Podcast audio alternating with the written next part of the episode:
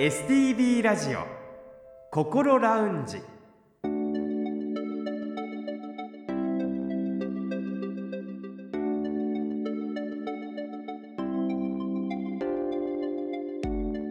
おはようございます。北本隆夫です。日曜日朝6時15分になりました。この時間はあなたの心にそっと寄り添う心ラウンジをお送りします。心の悩みは人それぞれですがそんな悩みを一人で抱えてしまってはいませんか。この番組ではそんなあなたのために未来に向かって前向きな一歩を踏み出せるような情報を時間の限りお届けしてまいります。この後6時30分までぜひ心ラウンジにお付き合いください。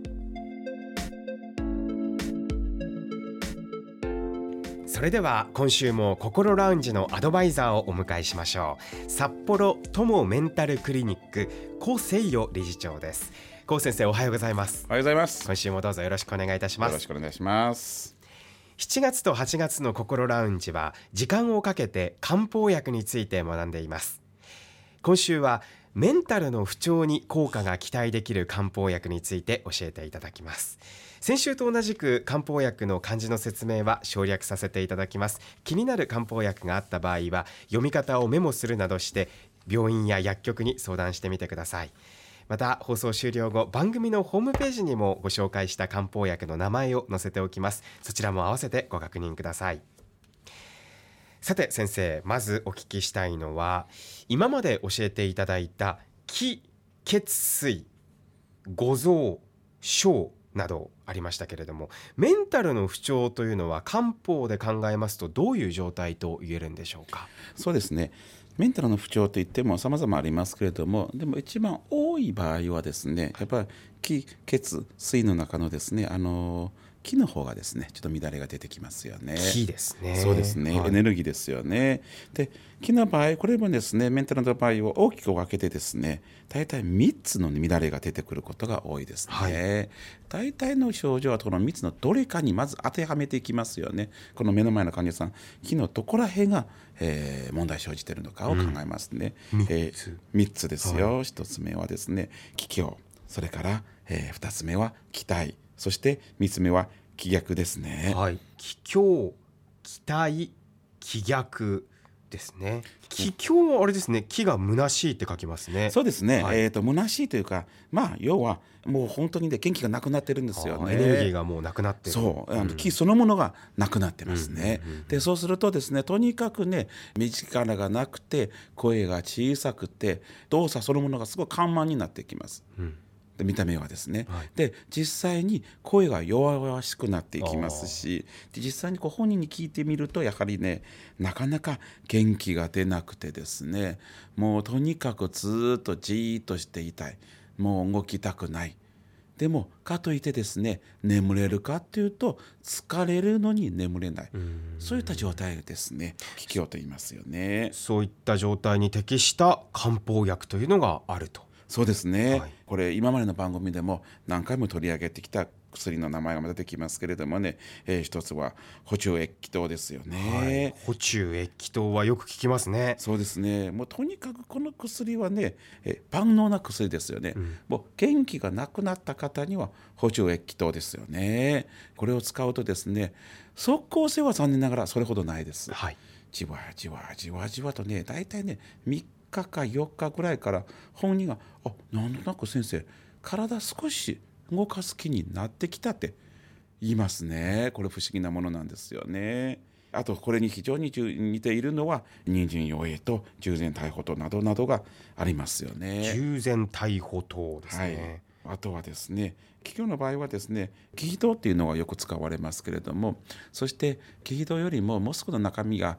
増えて亀気気糖っていうのもえー、よく使われますよね。気比糖の中の神。気比糖というものです、ね、えー、中ではなくてですね気比糖は気比糖なんですよ。はい、で神気比糖っていうのは神気比糖なんですよ。あの神っていうのはですね中国語で言うとですねもともと何かがあってそれに何か付け加えたまあいわゆるデラックス版なんです。ああなるほど。そうですよ。神気比糖っていうのはデラックス版の気比糖糖なんですね。えーと、例えばお酒でも出た紹興酒の中によく目にするブランドってコヒ酒というのがありまして神コヒ酒というのがもっと高いランクになるんですえー、そうなんですね。えじゃあこの、まあ、デラックスな神コヒ糖に関してはどういったものなんですか、はい、あの要はねあの生薬の、ね、種類が増えるんですよ。うん、そうするとより強力に木を補うようになりますよね。そうなんですね。そうですね。で、あとはね、気境に聞くのは例えば立君子と六って書いて立君子とと読みますね。実はこれもねデラックス版なんですよ。はい。これの簡略版って大変ですけど四君子島っていうのはありますけどね。4ですよ。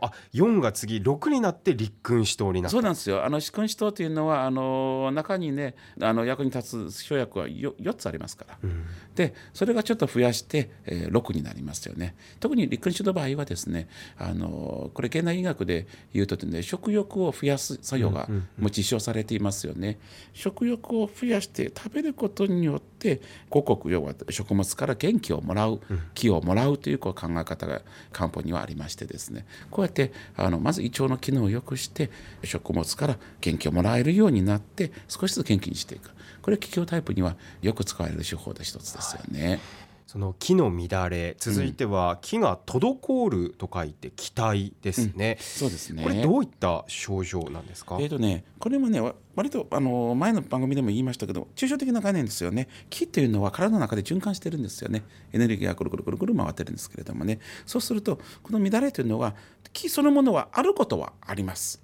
あるけれども流れそのものは悪くなってる、うん回るものは元気ですけれども止まってしまったら元気じゃなくなるんですよね。とそうするとねなんとなくですねこう体の違和感が出てきたりあっちこっちこう変な感じになります。例えばですね狂虚不満っていうえー、非常に難しい感じありますけれどもね狂虚不満って何かというと肋骨の下あたりをギュッとこう力入れて押してみるとね本人はもうしんどいって感じになるんですよね。うん、で狂虚不満になるとですねもうこれにぴったりな漢方薬が、まあ、漢方というか生薬があるんですけどもね最古という、えー、生薬がありますけれど最古そうなんですよね。で狂極不満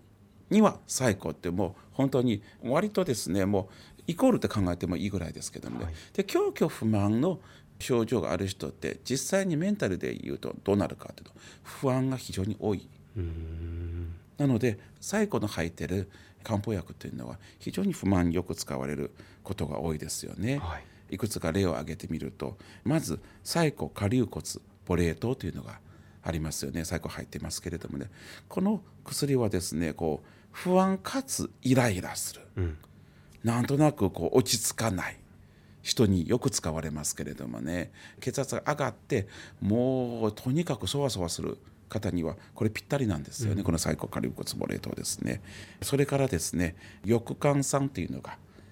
ありますね。日本の場合はですね、えー、翼酸は老人によく使われるんですよね。これもですねちょっと興奮しがちイライラしてこう夜によく寝られないタイプのご老人によく使われます。まあ認知症の方によく使われるんですよね。じゃあさっきあのサイコカリウ骨ボレートありましたよね。じゃあサイコカリウ骨ボレートも老人に使えるのかっていうと実は微妙に翼酸酸の方がいいです。どうしてかっていうとねサイコカリウ骨ボレートとはどちらかというと体力のある方に向いてるんです。で翼管さんは万能なんですよ。もともと子供に使われる薬ですけれどもね。そうするとですねやはりご老人の場合は非常に体力あるというイメージあまりつかないですよね。から翼管さんの方がですね老人の不安イライラによく使われますけども、うん、じゃあ本当に元気のない体力のないおばあちゃんだったらどうする？翼管さんでもダメな時がありますけど。その時はね翼管さんをもう少し柔らかくしたものはですね最古軽視環境と環境というのはですね生姜なんですよ。生姜を乾かしたもの、うん、それを入れるんですね。そのような場合はですね体力のない方によく使われますよね。これが最古の話ですよね、はい、で実はもう一つ特徴的なね症状がありますけど非常に多いんです。喉の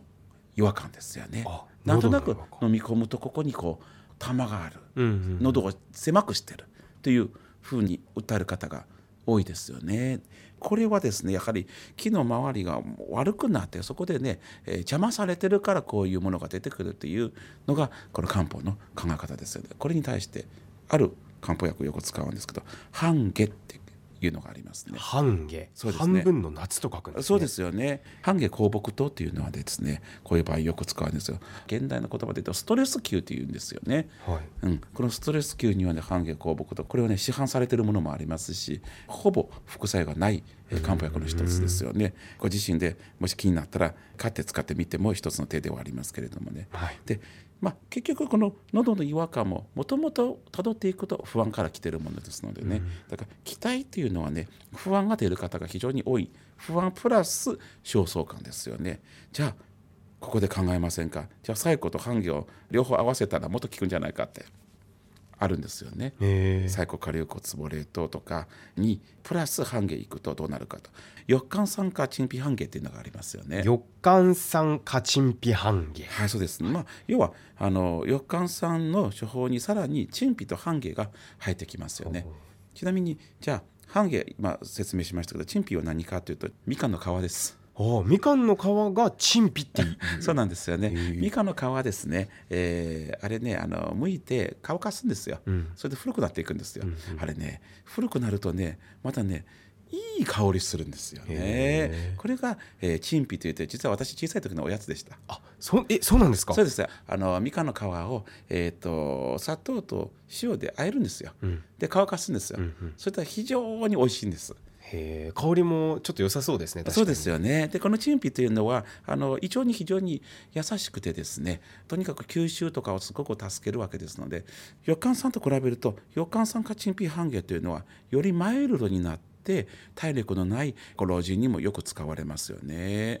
まあ、このようにしてね気体の場合は最古とそれから半下がどちらが入ってるももしくは両方入ってるものはよく使われるんですよね。はい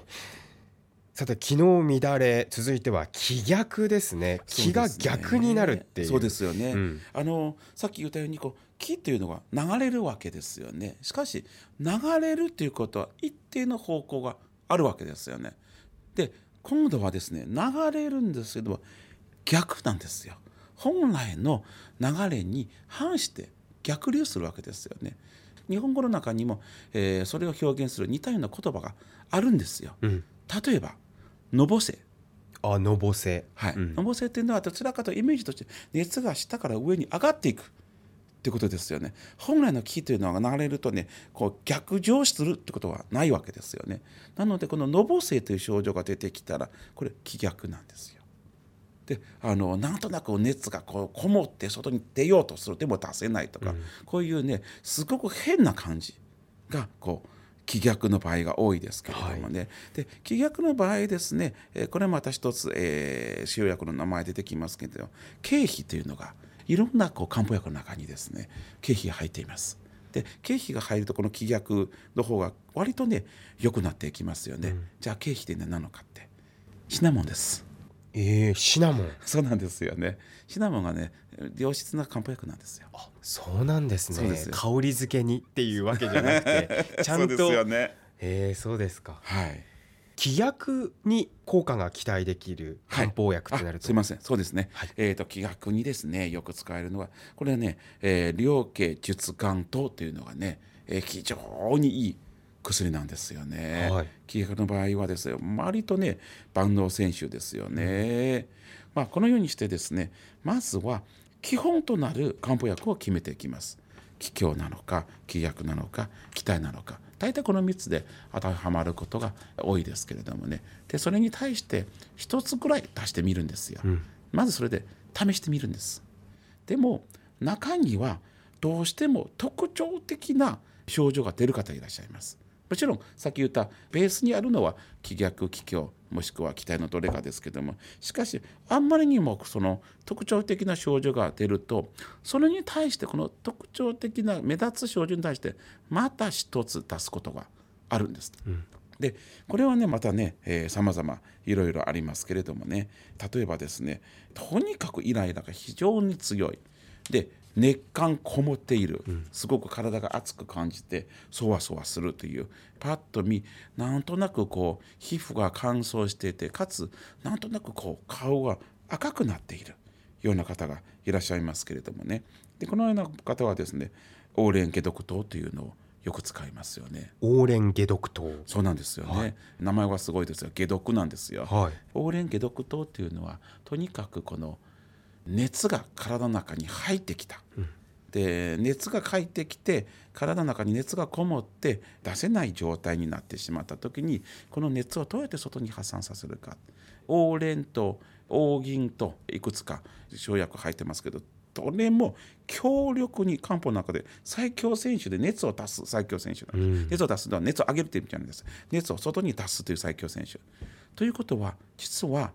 これはですね熱をどんどん外に出すイコールエネルギーを外に出してしまうわけですが体力のない方には使えないんですよ、ね、あなるうん、しかもできればこのオーリエン家毒糖はですね長く使いたくないですよね、うん、どんどん熱を出す体を冷やしていくっていうのはイライラは取れるんですけれども今度元気がなくなっていくっていうことになりかねないので、うんうん、オーリエン家毒糖の場合はですね出したら患者さんにせめて1週間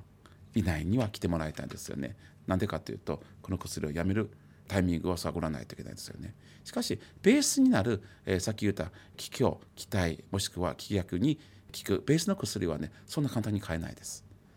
試してみてあこれ効くなと思ったらしばらく月単位で飲んでいただくんですよね。というのはもともと効くのはゆっくりゆっくりなわけですので。そしてどちらかと補剤類が多いですから副作用それほど出ないんですよ。思わぬ薬が多いわけですので。でそれをベースにしてちょこちょこ上乗せの薬を少し変えるかあるいは元気になったら一座だけでいくという考え方ですよね。はい。